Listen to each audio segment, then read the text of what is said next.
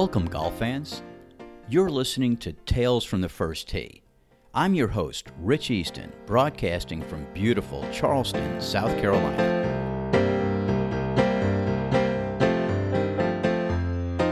In this episode, I'm going to cover some unrelated topics like wedding bachelor parties, drinking, music on the golf course, fighting on the golf course, and bridge ball. And since many of these things have nothing to do with each other, I'm just going to label this the junk drawer of golf.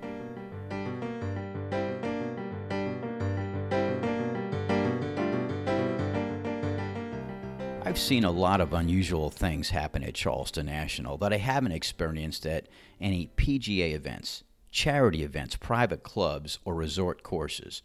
I'm sure you all have your junk drawer of golf stories, which I'd love to hear. Email them to me at rbeaston21 at gmail.com. Send me some of your crazy pics to my Instagram account, Tales from the First Tee. I mean, the crazier the better.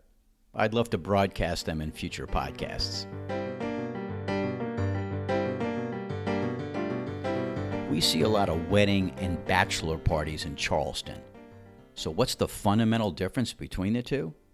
Well, at a bachelor party, you tend to have three more cases of beer, another case of fireballs, with the absence of a father in law. Bachelor parties are a thing in Charleston. Whenever I get the morning tee sheets for the weekend, I tend to look for multiple groups that have the same name. When I see that and I don't recognize the name, I know it's got to be a bachelor party. I personally happen to appreciate the youthful energy, the gambling games, the boasting on the first tee box, and the stories of their exploits from King Street the night before. I mean, guys in Charleston are outnumbered by coeds, at least two to one. Some say eight to one, but I think that might be wishful thinking. Anyway, Charleston is a target rich environment, surrounded by innkeepers, restaurateurs, and barkeeps hoping for another good night. So that usually translates to a lot of guys coming to the first tee box with horrible hangovers. I mean, guys that can't wear enough sunglasses to block the sun's rays. Some guys even come still drunk, but God, they're looking for a good time. By the time the groups start hitting the back nine, bets have been won and lost. The cart girls have restocked their carts several times over. And in the land of the blind, a one eyed man is king. And that guy is usually the guy who drinks the least, is the scorekeeper, and miraculously is the guy who tends to win all the money coming off of 18. More times than not, bachelor parties like to combine groups to create sixsomes, eightsomes, and sometimes the entire party playing one hole at a time. As much as our starters help to explain the rules of foursomes only on the first tee box, it's almost guaranteed that the Lord of the Flies rules apply, and the bachelor party creates their own rules on the course. And I know this because when I'm sitting at the first tee box and I see our Rangers in a frenetic pace driving back and forth, I know they've been called. Somebody who lives on the edge of the course has seen this gang mentality called into the pro shop, and the Rangers are set out to try and try and set them straight but that's not an easy task to do. During the pandemic, when we enforced a rule where each person had to take their own golf cart, it wasn't unusual between 11 and 12 o'clock in the morning, we'd run out of carts. So we have to depend on the people playing golf coming off of 18, bringing their carts back so we could sterilize them, set them up, and get them ready for the next golfers. And I know when I'm sitting at the first tee box, when I don't see golf carts coming back from 18, most likely it's a bachelor party where all the players stay on the 18th green waiting for the rest of the players to play through so they could laud them, applaud them, throw things at them. It's just part of the party. But our Rangers and Marshals have a job to do, so they have to go out and get the guys off of the 18th green, and some handle it a little bit more aggressively than I do.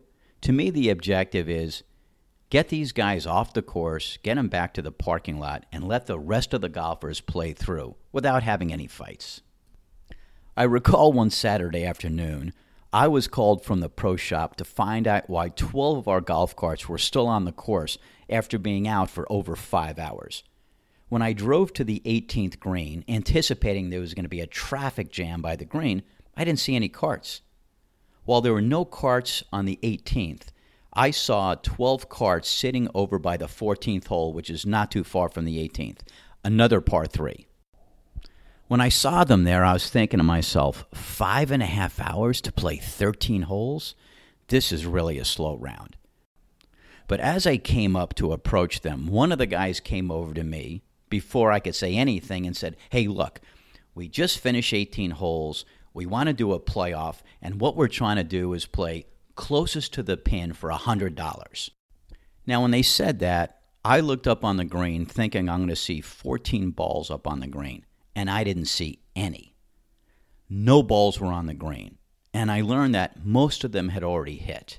About that time, one of the loudest players yelled out at me and challenged me to join them. I mean, this created a groundswell of yells and chants Do it, do it, do it. I mean, at that moment, I thought one, I could be a hard ass and ask them to leave. Two, I could refuse and just let them finish. Or three, I could walk up to the loudmouth and say, okay, you're on a hundred bucks.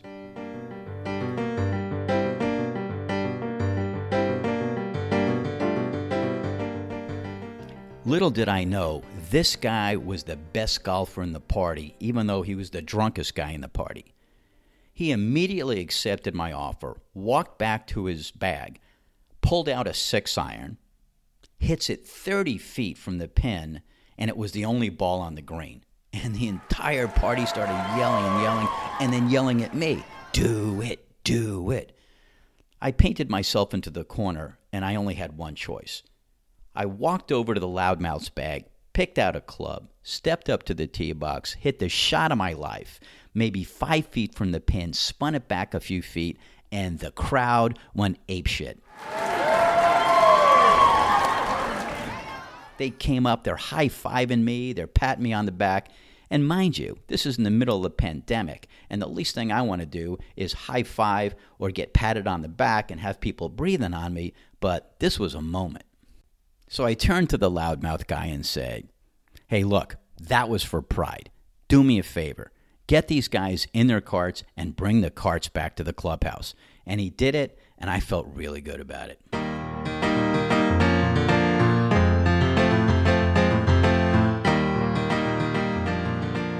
Now, I think if I took a bucket of balls to the same tee box and try to hit the same shot, I might hit one in a hundred. But at the time, this guy laid the gauntlet down, and I was just trying to do my job. So, wedding parties are a little more tame than bachelor parties. They have the same profile of players with the addition of a father in law and maybe a few other family members. This particular weekend, we had a wedding party with mixed couples.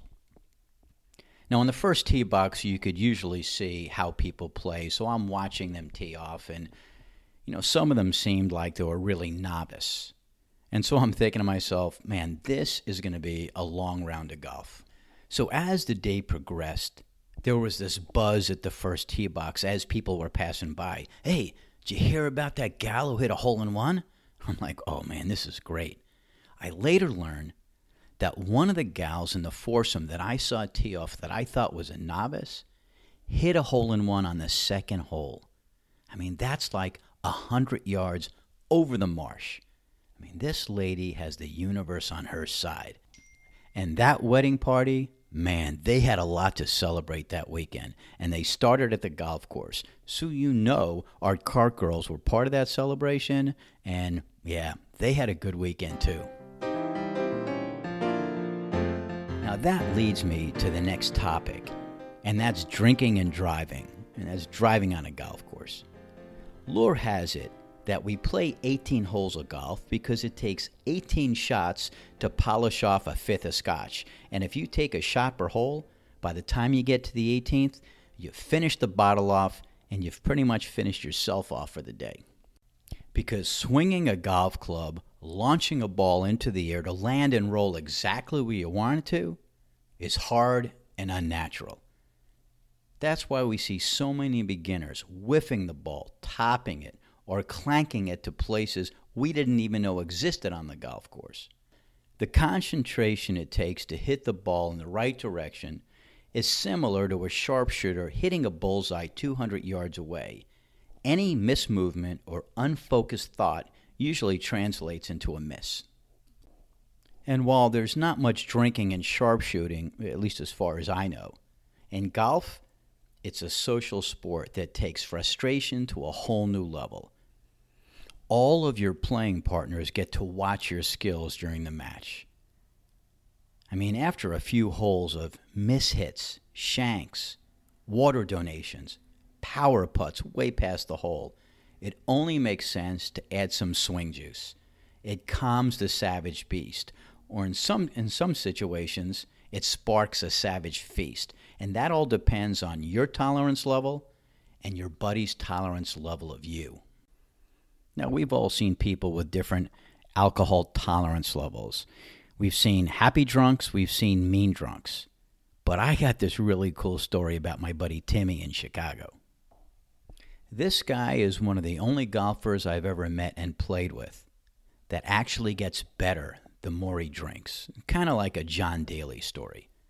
He keeps warm cans of beer in his golf bag just in case he's out there and there's no cart girl. I mean, it's crazy, right? Maybe not. So Timmy and I were playing against these other two partners. And after the first nine holes, we're winning the bet because Tim is even par. Well, the other twosome had had just about enough of that. And when the cart girl came around, when we got to the 10th tee box, they must have ordered a case of beer. And what they were trying to do is keep feeding Timmy beers to get him off his game. So they give him one or two beers on 10. Timmy birdies 10. They give him another beer on 11. He birdies 11. They give him another beer. He eagles. He birdies. He birdies. I mean, they basically threw up the white flag, and Timmy just kept smiling and saying, Hey, you got any more beers? I mean, little did they know that Timmy played golf at University of Virginia, and he played for this coach, Dr. Bob Rotella, who's become a very well known mental coach author.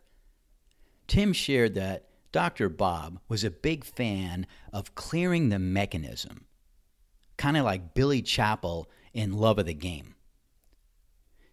Tim found that Miller Lite was his Sherpa to eliminate distraction.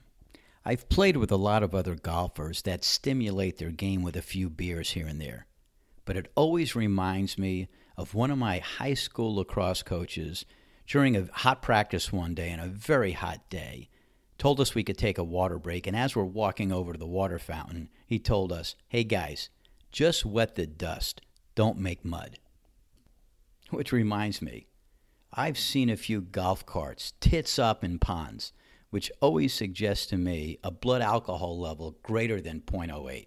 And somebody who said to the cart girl, Yeah, I'll have another.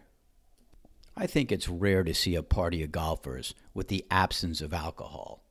And that reminds me of a time when I was invited to go play this golf outing event in Green Lake, Wisconsin. It was an annual event that these guys had been going to year after year.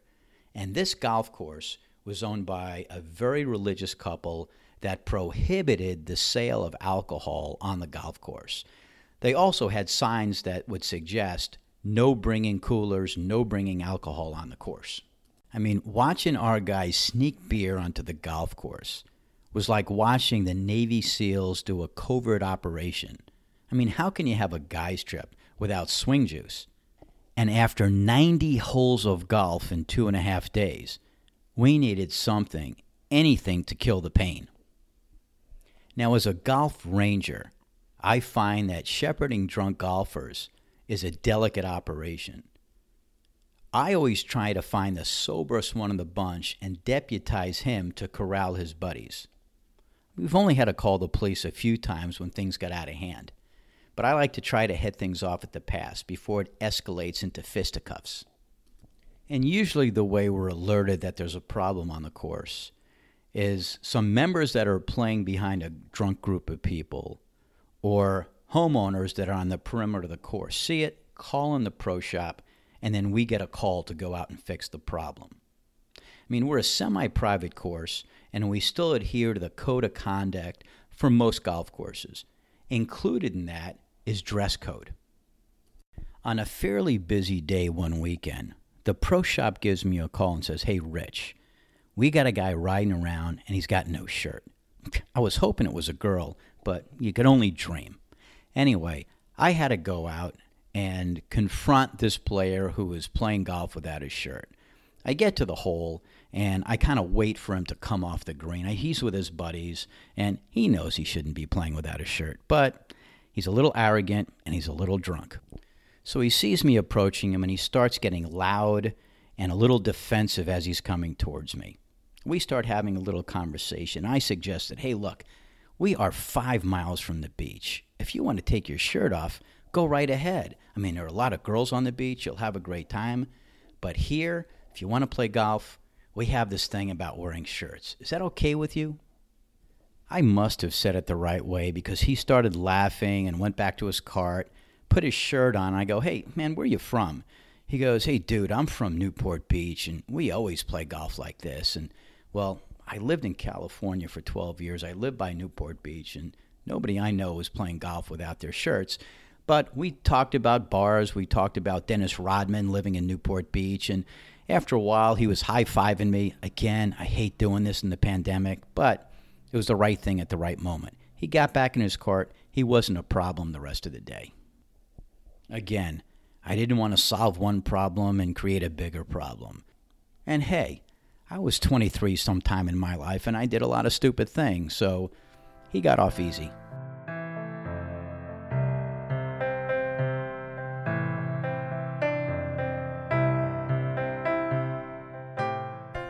And why look for areas of disagreement? Why not just look for common ground? I mean, don't we have enough things to disagree on during an election year?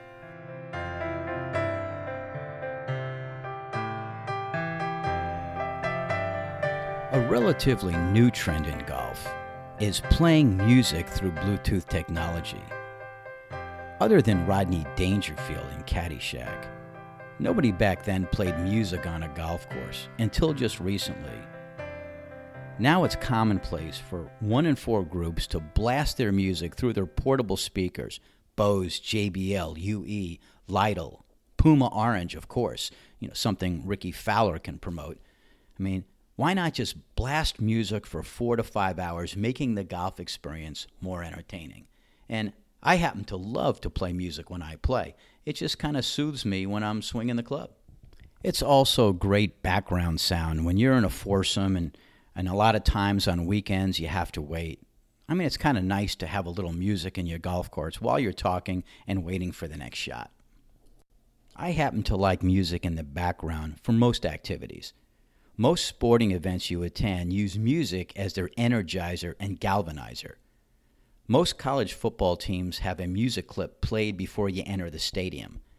At my first Virginia Tech football game, I experienced the feel of 66,233 fans yelling at ACDC's Enter the Sandman. And man, was that a rush. Not much better than watching 66,000 strong welcome their Hokies.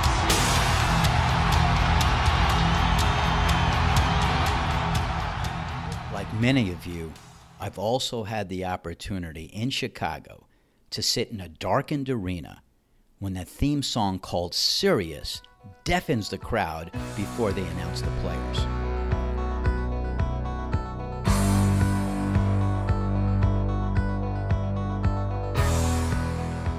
Music to me has always had a way of setting the tone for the moment. So, why don't people like music being played during golf?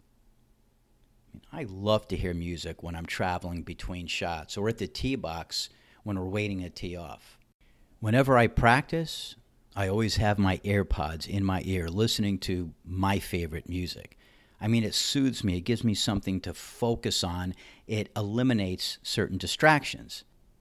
And I just happen to like almost anything wireless.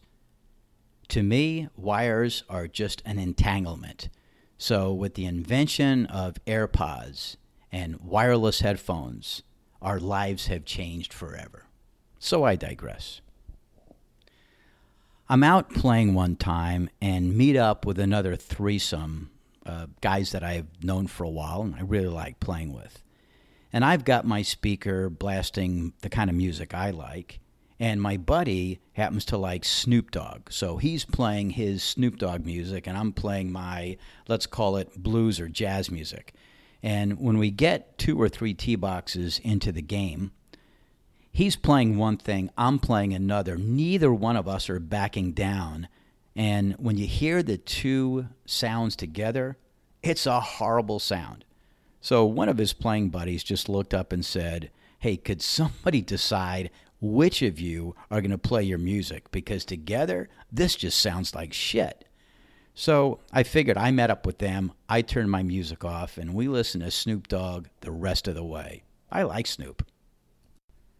I think technology is so fast and social etiquette is so slow to catch up that it takes us a while to realize we're bugging each other, we're annoying each other. And if you don't believe me, just observe people in airports and on planes when they talk on their cell phones.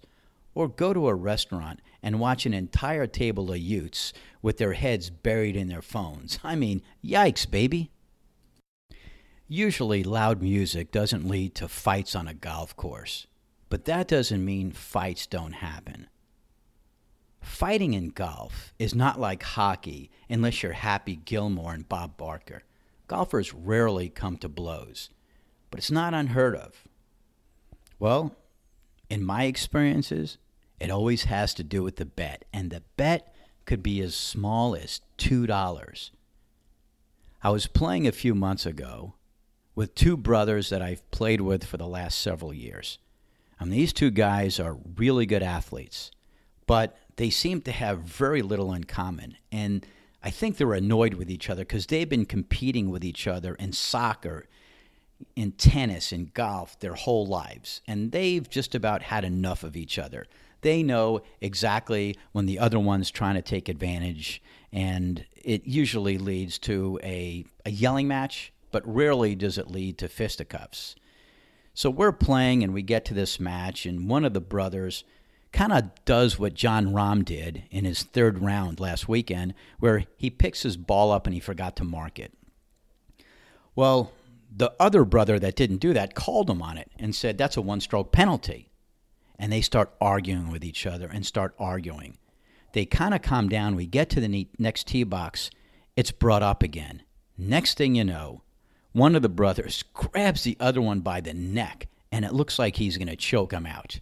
I mean, what would cause two adults to go to fisticuffs over golf? But when a bet's involved, it just changes somebody. I mean, people react differently when they think there's an uneven playing advantage or somebody's trying to take advantage of them. I mean, it's crazy. $2 and people are going at it. I just laughed. I'd love to hear your stories about fighting, drinking, music, bachelor parties, anything out of the ordinary on a golf course. I'd like to hear it. Send them to me, and I'd love to broadcast them. Email me at rbeaston21 at gmail.com. You've been listening to Tales from the First Tee. I'm your host, Rich Easton from Charleston, South Carolina. I'd like to hear from you soon.